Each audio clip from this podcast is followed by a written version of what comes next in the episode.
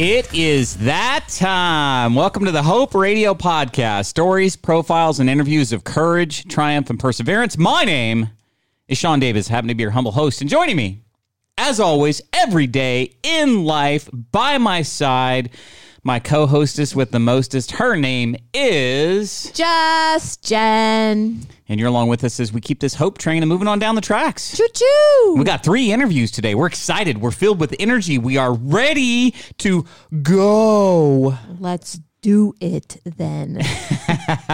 Was that was that enough energy for you? yeah. Was that exciting? yeah, it was very I- exciting. I feel excited.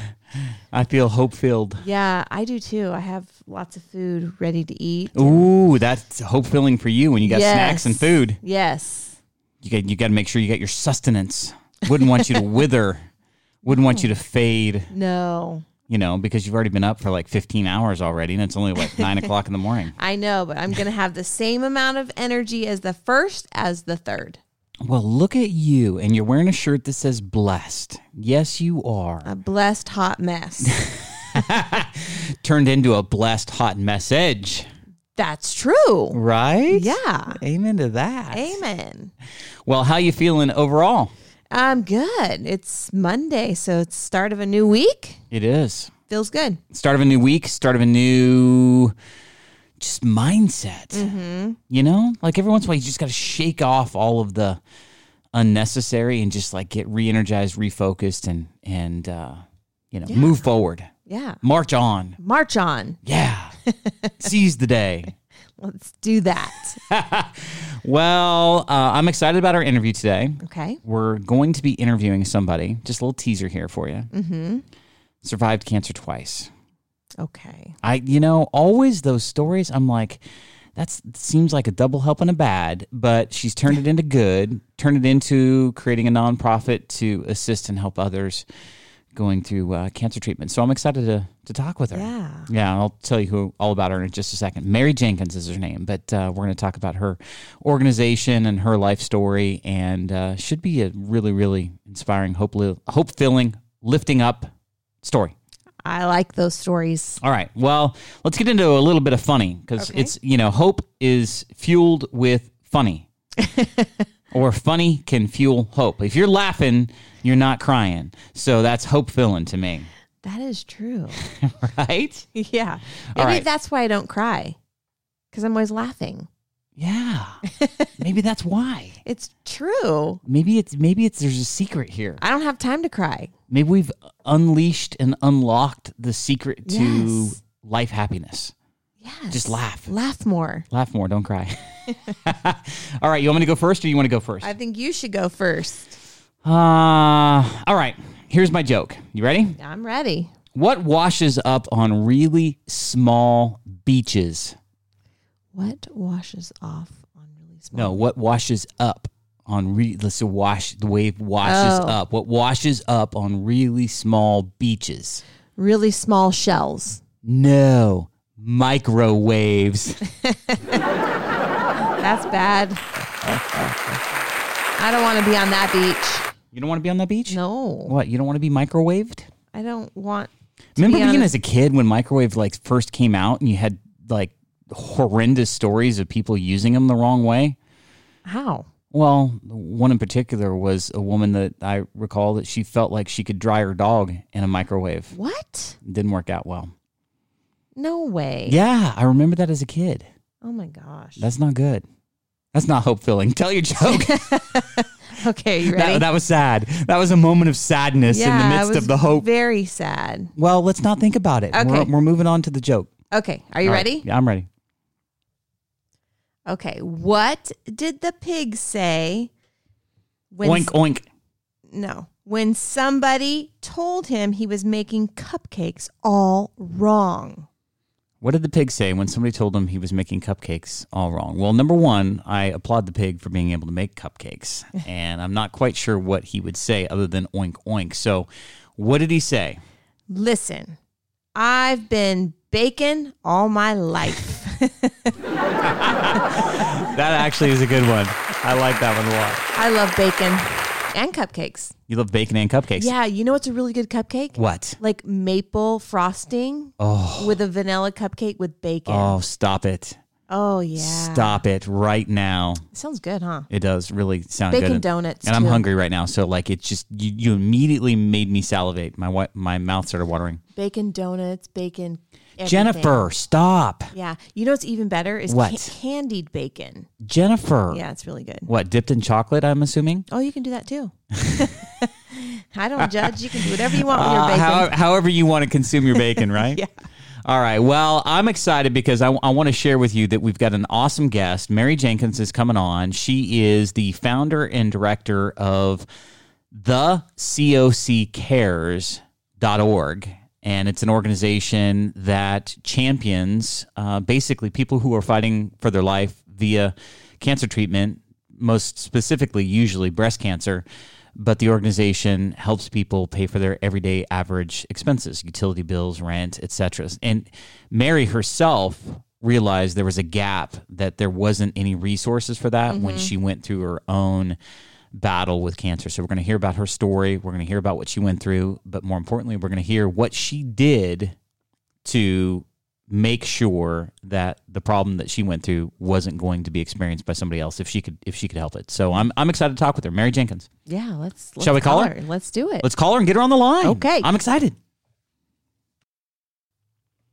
All right. I've got Mary Jenkins on the line. Mary, welcome to Hope Radio Podcast. How are you today?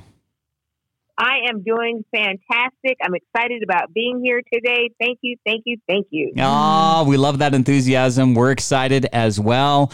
We were talking in the pre-show, and I and I think that we're simpatico here. We are both dealers of hope, and that is so encouraging to have an, another hope dealer on Yes, the line with us. Yep. Yes, Hope Dealers rock. Well, why don't you tell our audience a little bit more about yourself? Where do you live? What do you do? And uh, then we'll kind of jump into some of your story. All right. Well, my name is Mary Jenkins, and I currently live in Columbus, Ohio. Um, I've been here since whew, 1995. uh, had no idea that this was going to be my long term home, but I love it. Um, I like to travel, and little did I know that being diagnosed with uh, stage three, almost stage four breast cancer was going to change my entire life. Yeah, literally. I mean, and and so you know, let's let's talk a little bit about that because I read about your story online and I read about the fact that you have actually been a two-time breast cancer survivor. So why don't you take us back to you know, w- when did you get the diagnosis? Um, did, did you have any idea that this was at all possible for you? So take us back to when all of this occurred and, and what was going on in your life at the time. Oh, I can tell you, um, I had I was in ministry school, and I was studying the, the, the charismatic movement generals, and I had did the study of Smith Wigglesworth, and I had said, "Man, his kind of faith, I want to have faith like that one day." And I had no idea that in order to get that kind of faith, my life was going to have to be on the line. And so while I was in ministry school one night, my youngest son, um, Jerry, and I, we were wrestling, and he accidentally elbowed me in the chest. And when he did it, it hurt. And, you know, I was like, oh my God, I got to pray because now I, I need to be healed. And it just stung. It was like a stinging feeling. And that lasted for a couple of days. And then I said I needed to go to the emergency room because the, the pain just wasn't right. And so I went to the emergency room and the doctors checked and they said they thought they felt something.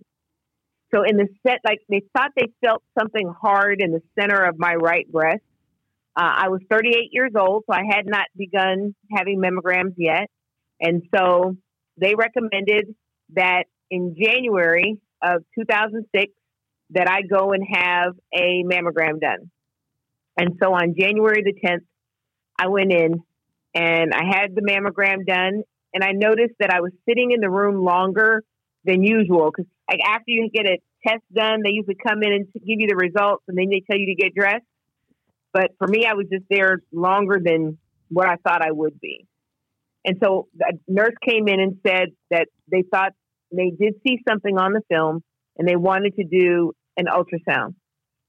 And when they did the ultrasound, it, they found it was um, almost five centimeters and it was literally absolutely in the center of my breast. So if you can envision like a softball and how the center of the softball is hard, but you don't feel that hard part because of the softball. Yeah. Mm. That's what was going on with my breast. So there was no, there was And no so- indication on your side. You you had never yourself felt anything. It was not something that Nope. was obvious to you, and so you th- this this is out of left field, literally using the baseball analogy. It's Yeah. like you know you had no idea that this freight train was heading your direction.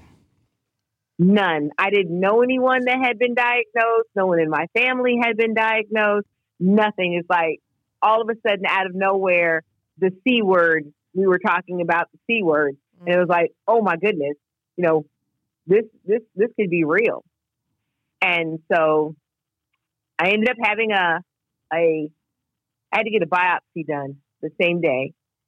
And when the, when the person that did the biopsy got the sample and put it in the fluid that they put it in the solution, he looked at me and he said, ma'am, I can tell you now it is cancer. We just don't know how bad. And I was like, cancer for real? For real? Okay. And I left and I started thinking, okay, Job was sick so long that his flesh fell from his bones. Okay, the scriptures say that I am healed because of the stripes that Jesus took. Okay, I can do all things. So I started running through the word of God that was in me to give me some strength. Otherwise, I would have fallen apart.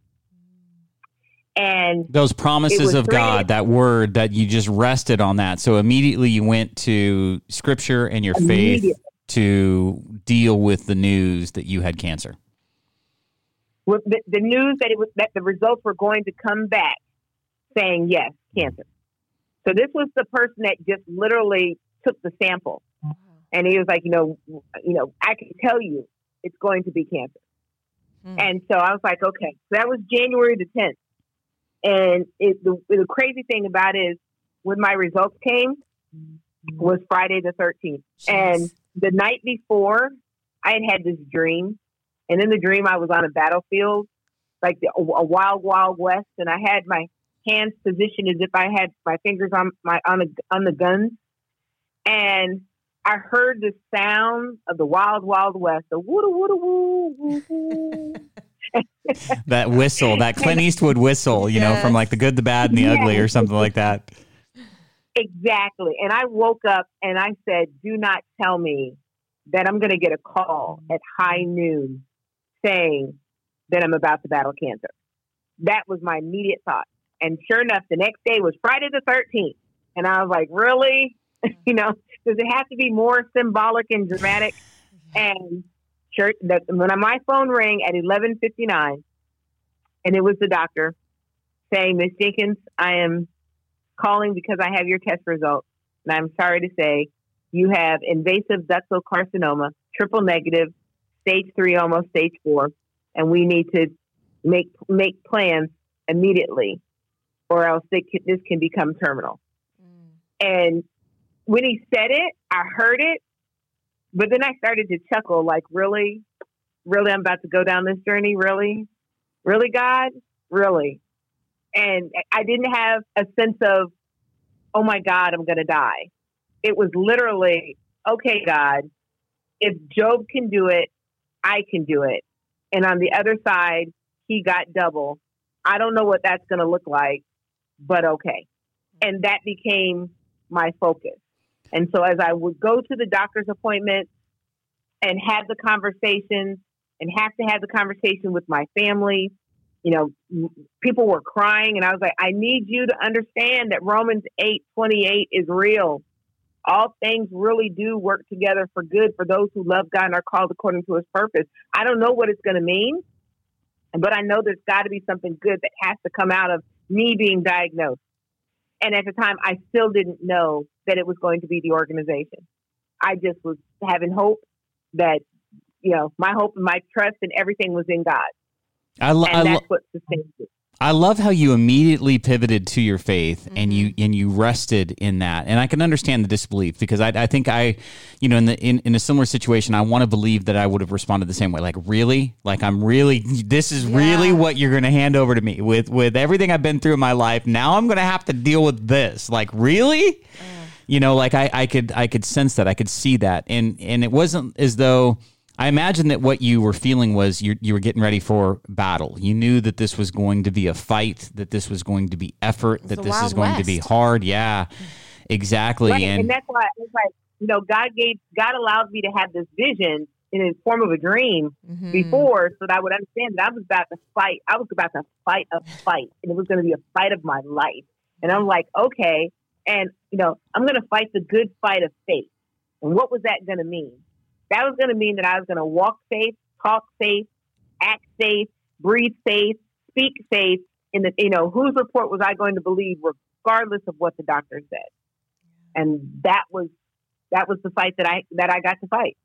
Wow, that that in and of itself is is hope instilling. It's it's you are a hope dealer with those words, just in the way that you responded and how you acted. Now, what was your network like? I mean, at the time, uh, did you have what kind of resources? You're a single mom. Were you married? What you know? What was? Were, do you have family close, so, etc.? Uh, so I am a widow. Um, my husband died when I was 19. Uh, he was 23 and he was in the army. And so um, he had a heart attack at work. And when he died, they, you know, I, so I, I moved with, it was just me and my kids. And so like time had passed and I had my church family. So I was a member of a, of a big church and, you know, I loved people. I was involved with networking with, with people. It was important of having relationships and, you know, shedding the love of God abroad and just engaging with people and just trying to be a light in whatever was going on. So I had a strong network of people but the, even the network that I had wasn't prepared for the journey that we were about to go on because several of them were emotional. Like people would call me and say, I just want you to know I'm praying for you. I'm praying that God heals you. And I had to stop them because I was like, the word of God says that by his stripes I am healed which means that I was healed and I is healed. Therefore, he's already heard my prayer. So now we get to praise him through this all. And that was hard for some people at the beginning because they were like, what? Because people are used to, I'm going to keep praying and I'm going to keep praying and I'm going to keep praying. And like, God heard us. You know, think about it. If he's really our father, like how many times do we have, as kids, how many times do we ask our, our natural parents, can we have something? Can we have something? Can we have something? Can we have something? And if we keep doing that, they're going to get upset in the natural. And so I, you know, I attributed that to my relationship with God. I was like, well, He's heard me. So now I'm going to just go ahead and keep going through this. I'm going to trust Him. I'm going to stand on the Word of God. And I'm just, I know He's going to be a provider. I just know it. And so as time passed, and then I started chemo, my hair fell out. Then I was trying to go to work, but I was sick and I was tired and I was throwing up and it was just so hard for me to go. You know, my employer felt that I needed to focus on recovering. So I was a single parent, and he, you know, he wanted me to, you know, get better. And so I left employment, not thinking that what was I going to do when I still had the rent and the electric and the gas and the car note and the car insurance and the bill and all the stuff to pay. Wasn't thinking about any of that. And so when when it became a revelation that I was going to need help paying the bills, I went to the Komen Foundation, the Susan G. Komen Foundation, because I figure it's breast cancer. Mm-hmm. You go to the breast people, the Race for the Cure people, mm-hmm. the Pink Ribbon people. You go to those people. And so when I went to them and I asked for help, and they explained that they don't use the millions of dollars that they raise to to help in that way, I was in shock. Mm. And I was like, so where does a person go to? And then they told me the American Cancer Society, and I went to them, and they don't do it. And I was like, well, what do you do? Because I'm at risk of becoming, you know, getting evicted from my apartment and have my car repossessed, and I have kids, and what am I supposed to do? And so I kept looking, and I couldn't find anyone that offered the help that I needed. I applied for welfare Ooh, I get emotional when I talk about it. I applied for welfare and was turned down. And I just knew I was going to lose everything. And so I went to my church and I was in the sanctuary having a conversation with God saying, you know, I'm trusting you and I'm about to lose this and my kids are suffering and it's not fair and how come and why come and I thought you said and having that conversation and my pastor overheard me. And he came in, MJ, what's going on?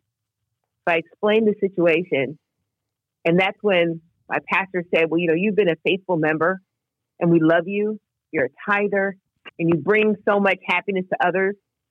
How about we let the church take care of you? And I asked, what did he mean? And my church agreed to pay my bills for the rest of the time that I was in treatment. And that was an incredible blessing. But at the same time, I thought, what about everybody else? I know I'm not the only breast cancer patient that's in this situation. Somebody has to do something mm-hmm. to help people know where money does go and where money's not going. Someone has to do something to help the people. And my pastor looked at me and said, Yeah, Mary, somebody does have to do something, Mary. so I, I, I, want to pause right there because I want I want to go back over a couple different things that you you had said. Number one, I think Jen and I both are teary eyed, emotional, yes. just just just hearing you describe the circumstance, and I could totally understand you going to church thinking you're by yourself you, you know mm-hmm. really crying out to him like like that that one-on-one relationship that he desires from us that he, that he wants from us. And here you are you're just laying it on the line. I'm upset why this and why that? And you know the cancer is one thing but you know here my kids are suffering i might lose my house and and you're like like what's the solution? And in that moment your pastor overhears. In that yeah. moment, he delivers. You know, he comes around the corner. The pastor hears this, hears this, you know, lamenting, and then and then offers up this solution. And it's just like God in the moment of complete meltdown, in the moment of despair, to just go,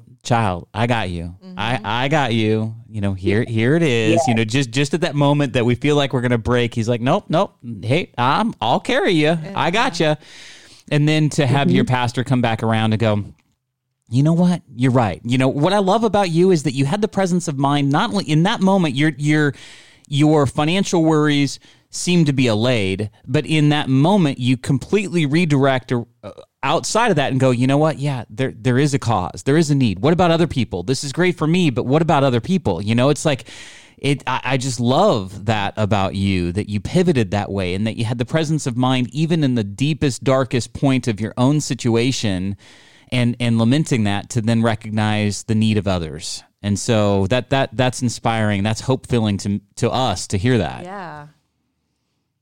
Yeah. I mean it was it was something because like even my pastor was like well you know i don't know everybody else. I, I know you. I'm like i get it but I, I just know I'm not the only one. It yeah. because I could not believe that out of the millions of dollars that are raised in the world of cancer, there wasn't some group out there that was raising money to help people pay the bills they said they needed help paying. Yeah. Like there were like there were organizations out there that offered a gas card. Okay, but if my car gets repossessed, what am I going to do with the gas card? True. I guess. I guess for Jen, are you surprised about that too? Like, I, I just feel yeah. like there'd be more I resources. Just, I just but assumed that that's what they do is they help you out, but yeah, you know, kind of like she did as well. And they're like, no, we don't work that way. It's surprising. Actually. Yeah, we're, we're funding research or we're funding this or we're yeah. funding treatments, etc. But you know, like the everyday life expenses, especially if you're if you're a single mom, you know, like a widowed single mom, right. where you were the one as the sole provider. Like, how do you focus on recovery and mm-hmm. in your health, which is the primary focus, and yet you still have all of these other worries that kind of come in too. And so yeah, I'm surprised by that. Yeah, and, me too. You know, and just you know, and when I say that, like there were organizations that would offer five hundred dollars once in your lifetime, and it was like, okay, five hundred dollars. My rent was seventeen fifty. Oh, geez. So $500 wasn't even half my rent. So when you add you know, electric and gas, like, wait a minute. And so they had, like, you had to be a certain income or you had to have a certain type of cancer or you had to live in a certain area. There was all these, like, these guidelines or these requirements. And I just, like, I, this didn't make sense to me. I'm battling cancer and they're getting ready to cut my lights off. And I'm trying to get help and I don't know what to do. And I'm reaching out to the places that you would think could help me. And you're telling me that you'll give my electric bill's $400 and you're telling me you'll give me 150. What about the other 250 that I need? What am I going to do? Because the electric company doesn't care that you're giving me 150. They care that the bill's 400 and they want 400. Yeah. See, God, God told you you were going to be in a gunfight. He just didn't tell you that you're going to be in a gunfight with like five other g- gunmen. You know, one of them was cancer. one of them was your utility bills, your car payments, your, you know, the system, and Yep. y- you know, resources in general. Like you were, you had to, you had to knuckle down and go, really, okay. How? So not only you were trying to focus on getting well, but you have all of this other stress that's on top of that. Right. And then I remember, like, I remember one day when my oldest son, Edwin, he came home and he found me laying in the bathroom on the floor. And I was so weak and I couldn't get up. And it broke him down so much so because he's like, there's nobody that could get this stress off my mom. And, you know, because he knew that it was time for rent to be due and it was time for the electric and the gas and the cable and the cell phone. And you know it's just he knew and he knew that that stress on top of being single parent on top of battling cancer on top of not working on top of taking care of three kids that it was it all had taken a toll on me. And he was concerned that his mom was going to die. And that was real. And so my son fortunately big guy, foot, you know, football player. Mhm. I was I had lost enough weight where he could pick me up and put me in the bed. So yeah, it was Wow. a time. Wow. I mean, that you just, you just gave us a, a pretty incredible visual. Yeah. You know, Jen and I have talked about this before. You know, God won't give you anything that that will break you. He can, he doesn't give us anything that we can't handle. And Jen's favorite phrase is, "I wish you didn't think I was so damn strong." Sometimes, you know, like so. How did you I'm maintain your your faith in that in that season in that period? Like, how did you how did you make it through the darkest days? I have um I created a list called my power scriptures. And my power scriptures were, were all my script my my I went I, I went through the word and got 40 scriptures because I was like, okay, 40 days and 40 nights. You know, so there was, num- there was something about the number 40, you know, of with Noah and the different 40 was this the number. And so I got 40 scriptures and they were my power scriptures, my go-to scriptures. So when when I didn't, when my body was weak, you know, greater is He that's in me than me that's in the world. You know, and then the joy of the Lord is my strength. So it was like the Lord being happy was my strength. So the way in which I was handling this was making Him happy, and it was making me strong, as well as His the Lord's happiness was me being strong. So I got revelation with each scripture so much deeper that it kept me going. And Have I you- had 40 of them. Have you so now with COC Cares? I want to talk a little bit about uh, that. So you, out of all of this, and and we're not done yet because I still there's more to your story. But I'm just curious if you've used the forty the forty power scriptures, if you've printed that out and used that for the benefit of others that you guys are trying to help with COC Cares. Actually, um, I am finalizing a book that is based off of those 40 power scriptures, and it is called Destined to Overcome. Ooh, I like that. I love Because one of the scriptures that the Lord had given me was Revelation 12 11, that we overcome the enemy by the blood of the Lamb and the word of our testimony. And so the enemy of cancer for me was overcome because of the blood of the Lamb and the fact that I was telling everybody that would listen my story of where, you know, I was struggling, needed help paying bills, couldn't find it. So I created it and I need help. And people were starting to donate and donate. And it just, it, I was overcoming the enemy Wow. by the blood of the Lamb and the word of my testimony. And so one day I'm like, ah. So there was a gentleman that I knew that was got diagnosed for the third time, and he called me, and he said he was unsure if he was going to be able to make it this time. And he reached and he said, "I'm reaching out to you because I need my faith champion, and I need your help." And I said to him, "Don't worry, because you are destined to overcome."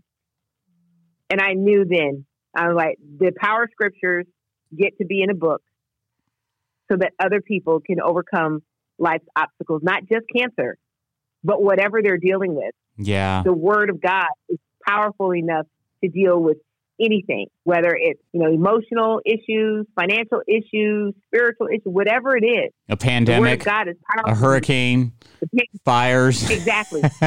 yes. Yes. Whatever so, else 2020 has for us this year. Exactly. Exactly. Exactly. So, so I, am love in the final stages of this book. Hopefully, hopeful. My my original plan was to have it out by the end of July. I didn't work because, um, unfortunately, on this journey, my brother had to have his leg amputated um, because of diabetes, and he was trying to help someone. Stepped on a on a nail and didn't realize it, and it got super infected and multiple infected. And so he is now a newly amputee. And then in mid June, my father had a massive stroke. Wow, and Mary, so, you, you've you've had your fair share of adversity from the loss of your husband to your your brother's amputation to the stroke of your father, um, yet you've persevered through all of that. And I think it's probably because of those scriptures that faith that you have destined to overcome. And so you you so let's finish the story. You you clearly recovered of the the first incidence of cancer, correct? Yes. Okay. Yes. And and then so at what point after the recovery did you go okay i need to create an organization. I need to address the needs uh, and then i don't want to miss out on the fact that you actually had cancer again. So let's i, I want to make sure we intertwine that into the story as well. Well you have to understand i was still in treatment while creating the organization. Okay. I didn't it, I was so you didn't like, you didn't wait at all. Like as soon as it, it, as soon as it hit you, as soon as you felt like God was calling you to do this, like you you you you were doing it in treatment, assuming that you were going to get well and you're going to be a champion for others. You know, I didn't even think about what was going to happen to me. All I knew is that my pastor was right. Somebody needed to be the voice of the, of the breast cancer patients, and I was going to be her. Mm. And someone needed to tell the story, so I was going to tell the story. And so I just started telling the story. And as I would let people know, people were like, I had no idea, Mary. Would it be okay if I give you some money?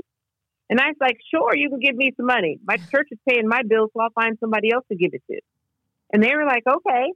And then when I would go to my chemo treatment, I knew, I absolutely knew this is what I was supposed to do because of what happened on my chemo treatment number three there was as I was finishing up, I happened to notice across the room there was a lady who was hooked up to the to the IV, and her husband was knelt down beside her, and he was crying, and it just looked odd. And so when they disconnected me, I got up and went over. You know, hi, my name is Mary Jenkins. Uh, can, are you okay? And the gentleman explained that when his wife did chemo, afterwards, she always got sick. And what they would do was get a hotel room, stay overnight, and then go home because they lived in Lima, Ohio. And I said, I understand. So what's wrong? And he looked up at me and he said that they had asked for a complimentary hotel room at different places they stayed, and none of them would give them a room. And so he was forced to tell his wife that they would have to sleep in the car. And when he told me that, I looked at him and I was like, you know what? You are going to be okay. And I said, can I give you a hug? And he said, sure. And I gave him a hug. I gave his wife a hug. And then I reached into my bag and I pulled out a wad of money. I have no idea how much it was. and I gave it to him and said, God bless you, and walked away. And they were like, oh my God, oh my God, oh my God. Wow. And as I walked away listening to them like in utter joy. I said, you know what, God, I could do this for the rest of my life. I sure can. Mm, yeah. I don't even know how, but I sure can. Love that. Such a great feeling. Yes, and that is what. So I was when I was on a mission. I'm like, I'm telling everybody, and I'm going to ask everybody if they will make a donation, if they'll support what I'm trying to do. Mm-hmm. And so for 14 years now, I have been asking people all across the country just to make a donation, so that I can use the money to help people that are battling cancer pay their bills while they go through treatment. And so initially, we were just working with breast cancer patients. So when we were four months old one of the hospitals in town referred a lady who needed $150 or her car was going to get repossessed. And this woman, I remember asking her what type of breast cancer did she have, and she said she didn't have breast cancer, that she had cervical cancer. And I told her that we couldn't help her because she had the wrong type of cancer, which sounds crazy. Mm-hmm. In that moment, I was like, what's the right type of cancer? Yeah. There is no right type. I think I missed the mark. And she was like, no, it's okay. Everybody does stuff for breast cancer patients. I was like, no, no, no. I'm a breast cancer patient and I'm, I got a problem with that. So I'm, I, I'm the one person that can fix it. And she was like, oh, and I was like, trust me. And so I called my board and explained to them I never wanted to tell someone they had the wrong type of cancer ever again in life. And they said, Mary, do you understand what you're saying? I said, yep. And they said, okay. And so they all agreed and we changed our mission to include all cancer patients. In my mind, I meant in Columbus, Ohio, but we didn't say that. And so when they started coming from Cincinnati and Cleveland and Toledo, I said, well, I can't say they have to be from Columbus, so we'll figure out how to help them. And then they started coming from Georgia and Texas and New York and California. And I was like, well, um, I can't say they have to be from Ohio, so we'll figure out how to help them. And then they started coming from Canada, Mexico, and Germany, and England. And I was like, what in the world? Oh my gosh. created? All over the world. Yes. It's actually really And exciting. people are, yeah. it, it, it blows my Mhm. mind. Every, whenever I really, really stop long enough to really think about Yeah. it, because I'm like, wait a minute. I do this full time. I don't get paid from the organization. And I don't get paid because my husband died on active duty, so I have a pension. Um, when my mom died back in 2007, my father came to live with me, and he's retired military, so he's got a pension. And he's old, so he's got um, old benefits. and so, you know, financially, my family's at an okay place where I don't need to get a paycheck from the organization. And so, you know, we have our overhead expenses for our building and, you know, the little stuff. But outside of that, if we have work that we need done, we contract it, we, we outsource it, and we'll bring someone in to do the work.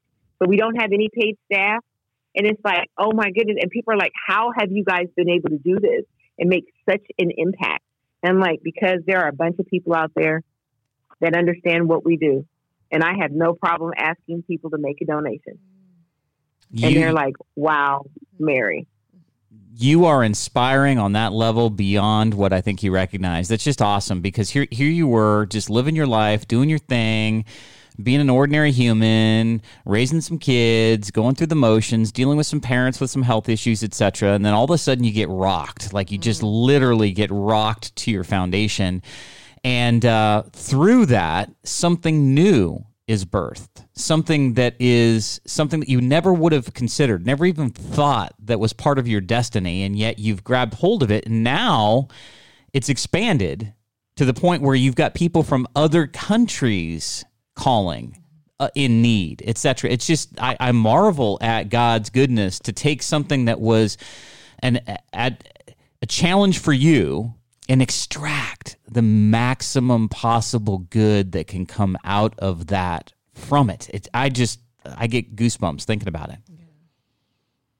Yes, and I I had a conversation with someone, and they were like, you know, Mary, if there was one thing that you that just blows your mind out this whole thing, and I tell them like, you know, for me, I literally can say that being diagnosed with breast cancer, stage three, almost stage four, was one of the best things that's happened to me since my salvation.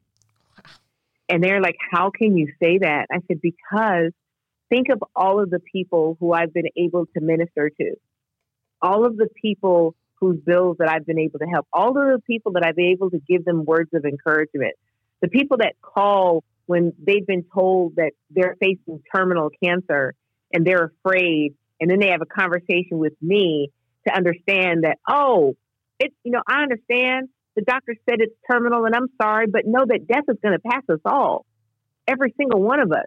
And now you get, you know, if you know the Lord, you're about to be with the King of Kings, mm-hmm. streets made of gold, body made whole, keys to your mansion, living for all eternity.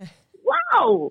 And then they're like, no one talks like that when they're talking about cancer. you know what I love about what you what you shared is that I feel like there's probably a lot of people right now, whether they're going through cancer or not, that they're dealing with their own version of that kind of life changing, life altering, life shattering kind of challenge.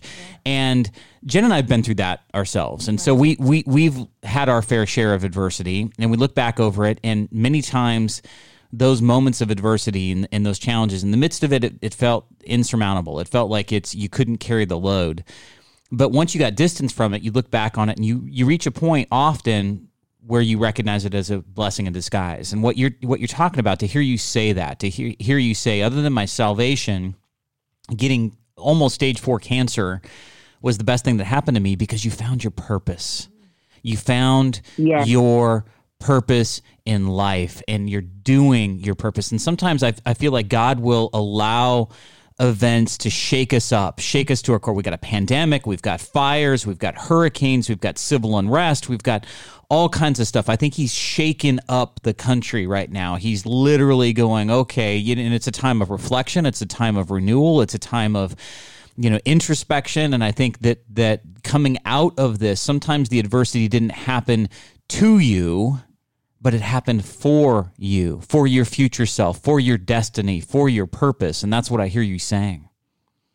Yes, because for me, when I'm speaking to someone and the words that are coming out of my mouth are speaking life into someone, like speaking life, hope, joy, possibility, when I'm speaking those things, I become God's mouthpiece in the earth.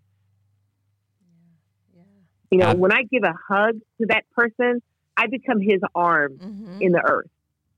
And I'm crazy enough to believe that God allows all the experiences that we experience as believers, that he allows them to happen to us because he already knows we can handle it. We may not realize we can handle it, but he knows we can handle it because he knew us before we were in our mother's womb. Mm-hmm. So he knows we can handle it. And if we get, if we can just wrap our hands around and our mind around the fact that it's not about us, but it's about us being a reflection of Him in the earth. Well said. Well said to that. So let's let's talk about the organization. So it's COC Cares, and so how how do people connect with you? How do they support the mission? You, you know, so tell us a little bit about the uh, the organization and the cause so the organization, which originally was uh, Christians Overcoming Cancer, and then we did what the YMCA did. So Young Men's Christian Association became YMCA. So we became the COC, and we have a location called the Care Center. And the Care Center, it's not like a place where you just go and care for someone like, oh, we care about you. But the word care is actually an acronym that stands for creating amazing recovery experiences. So when people are battling cancer, they get to come to the care center and create an amazing recovery experience, oh, whatever that looks that. like. I love that. So, so, what if they need emotional support, whether it's, you know, uh, emotional, mental, physical, financial, whatever, then this is the place where they can come to get it. And what we've done is we made it possible for people to apply online. So they used to have to fill out the form and mail it to us, but now they can apply online and we can actually serve them uh, up close and personal kind of faster. So they can go to our website, which is www.thecoccares.org. And when they go to the website, they either want to support what we're doing or they want to receive support. So if there's someone that's battling cancer and it's in need of emotional support or financial assistance, they go after, well, they, they click the link for receive support. And if there's someone that says, you know what, I want to, I want to support this organization with a donation, uh, whatever, whatever way I can get involved and help and, you know, take their five alive challenge, whatever we can do, they go to the side of to give support. And then they follow the prompting to where they can either apply online or they can make donations online. I love that. So let me reiterate again. That's the COCcares.com or .org. Dot .org, yes. Dot .org. Yep. All right, that's awesome. Um, so I don't, I don't want to be remiss. You, so you battled cancer. The organization was was built out of that experience, out of the need that you felt you didn't have and you wanted to address. And then you did you got cancer again? Yes, but there was something that happened in between there. so six years after I started the organization, I had reconstruction surgery. So I figured after six years, you know, I, I, I had put all my attention and energy into building the organization. So I figured I could have reconstruction surgery, so that way I could, you know, have a breast back. Mm-hmm, yeah. And um, so I had the surgery. Unfortunately, the tissue failed. It results. Um, the, the doctor, the doctor that that did the surgery, didn't necessarily do the best in the process, and it almost killed me. Put me in a nursing home for six months, uh, and so yeah. So in 2012, I had reconstruction surgery that failed and almost killed me. Whoa! So I went in the hospital October 22nd of 2012 and came out March 31st, 2013 and I was fighting for my life the entire time because of this failed tram flap that almost killed me. So that was in 2000, the two, end of 2012, 2013. And then in 2015, I got diagnosed with cancer again. But this time it was on the left side and it was a completely different strain. So it wasn't metastatic cancer. It was actually a second cancer. Uh, and part of me, I, I, I believe, because what happened, it just, the timing of it was there was a woman that had called for financial assistance. She had just come out of remission and you know, she was needing help again and she was hoping to find some place that, that wouldn't tell her that they couldn't help her more than one time. And she found us. And so she was, was upset that these cancer organizations out there will only help you one time in your life. And I told her that we didn't care. And she said, Oh, thank you, Jesus. And I was like, oh, you know the Lord. Let's have a different kind of conversation.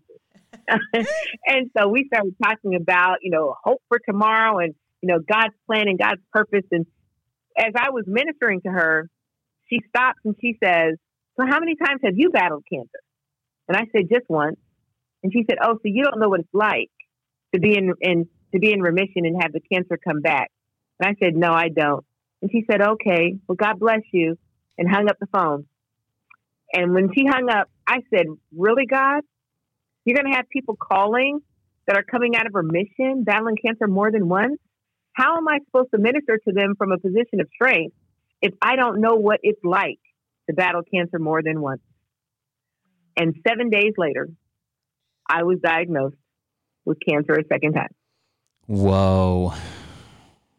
Whoa. Yes. So of course I was then when I got diagnosed, I was like, "Really, God? I couldn't. There, there's no book out there that I could have just read. When do I have to go through this again?"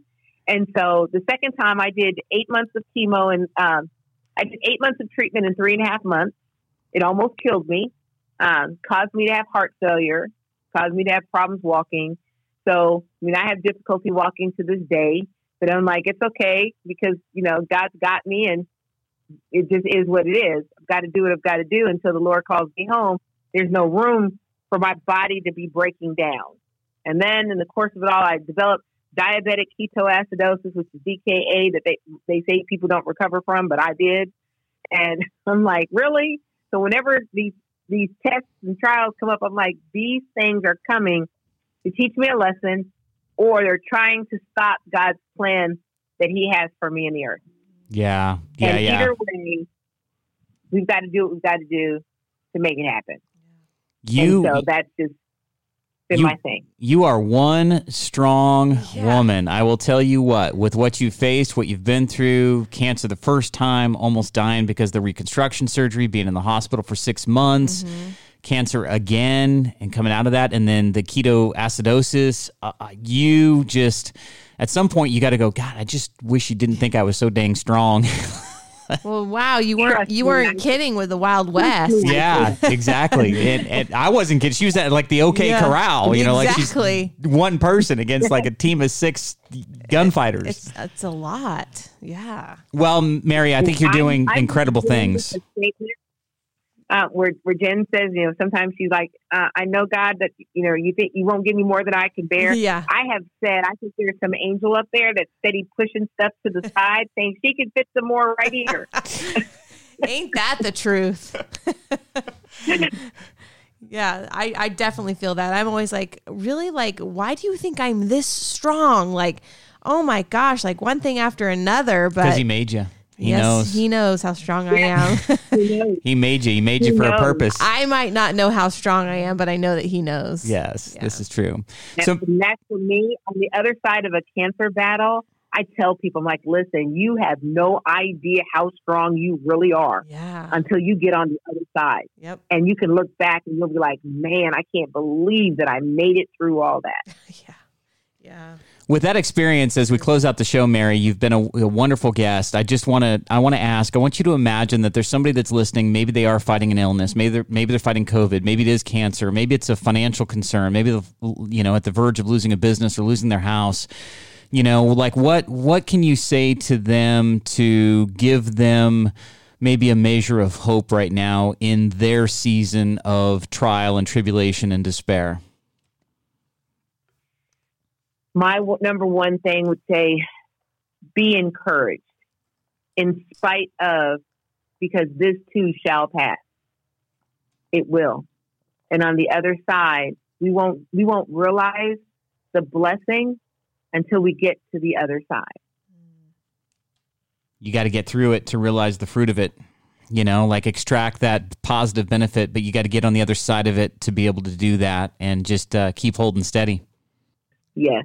Mary we're, very impressed with your organization. We're very impressed with your story. I want to reiterate again if you're listening right now and you'd like to uh, go to thecoccares.org and uh, make a donation we would very much encourage that. And uh, encourage the support of your mission to continue to come alongside people fighting cancer and and just thank you you're just a just one of those exceptionally wonderful human beings out there that took her experiences and disadvantages and using it as a light and a lamp of hope for others and that's what we're all about here Thank you so much for having me.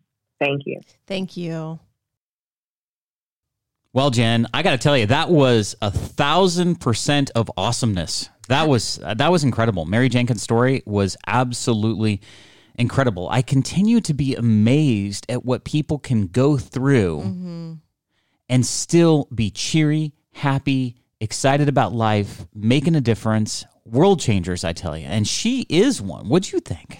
I thought she was absolutely amazing. It was so great just to hear her story. But what I really resonated with is that book she's writing. I know Super excited about the power that. scriptures. Yes. 40 power scriptures that she rested on, that she said on, that she she read every Right. single day whenever she would experience adversity, whenever she was feeling less than or woeful or whatever, she Mm-hmm. Would look to these, yeah, these power I scriptures. think she said it was going to be called Destined to Overcome. Yes, that's exactly what the name of the book is. And uh, we made a promise to her, bring her back on the show Mm-hmm. Yes. when the book launches because we want to talk about that. And I think that that's that's awesome. But you know what's funny is we asked her about the power scriptures after the show ended, and she said she's had. That. I mean, that's been one of the most frequent requests. And she says, you know, really there was forty three thousand scriptures that you can rest on. So Right. like each individual person, you know, could probably find their own or should find their own that speak to them and their situation. But I'm like, no, I want yours. Yeah, I want hers too. Every in in today's society, we want the Cliff Notes version. We want the simplified version. We want to know, okay, Mary, if it worked for you, obviously, I want those power scriptures. Absolutely. But I think I think the important lesson that I drew from this, the the one thing that I really kind of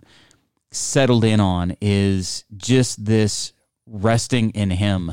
yeah. You know, like I think she made it through even the, the cancer treatments, the chemo, the sickness, the not being able to work, and then uh, on top of that, like you're trying to focus on your health and all these bills coming in. But she just rested in Yeah. God's word, and I think that's that's uplifting. That's Because that's God- the point I took away. your business partner. I know. I love that. I love that too. that was actually the second one. Funny thing, um, y- you know, I think I'm going to use that moving forward. I think that that's going to be something that uh, I think about and and pay forward with others. Is this idea that you can be a business partner with God and whatever you're doing. If you're having problems, um, you know, can't figure something out, give it to Him. Yeah. You know, if you don't know what direction to take, give it to Him. If you feel stuck or in limbo, give it to Him. Ask for His guidance and see where it takes you. Best business partner ever. Oh, couldn't agree more. Except for you, like you, you, uh, you are my partner in life. You're my partner on Hope Radio podcast. So I, I like, I like being able to touch you. well, not that way, but like you know what I mean, like the physicality. Oh my gosh. Anyway, so uh, you gave me a weird look. Now I'm embarrassed.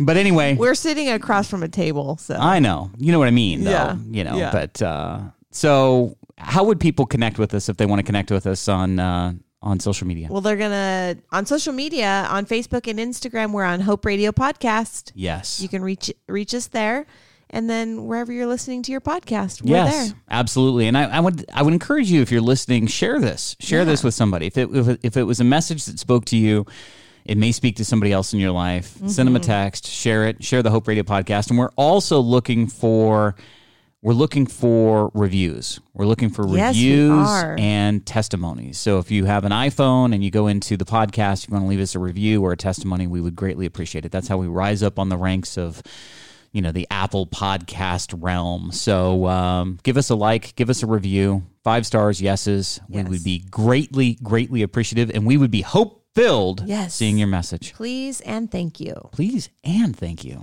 Those are the magic words. I, I had so much fun today, Jen. I think that we should do it again. Okay, Let's do another one. tomorrow Let's do another podcast tomorrow. I'll be here. Really? Yep. I'll join you. Here's a preview of our next episode, Hope Radio Podcast, episode number 75. in middle school it was purely anorexia and it wasn't until high school where suddenly i found myself purging. And I, I say it like that because it almost wasn't it wasn't intentional. It's not like i planned it. It it's i believe now looking back that it was a, a cumulative of restricting myself for several years it's like my body was like at a breaking point it was like we we can't keep doing this. So somehow, like it was starving inside. So it was like somehow it was going to try to get me to, to eat more. But then the second I would eat more, I'd feel guilty about it and um, get rid of it.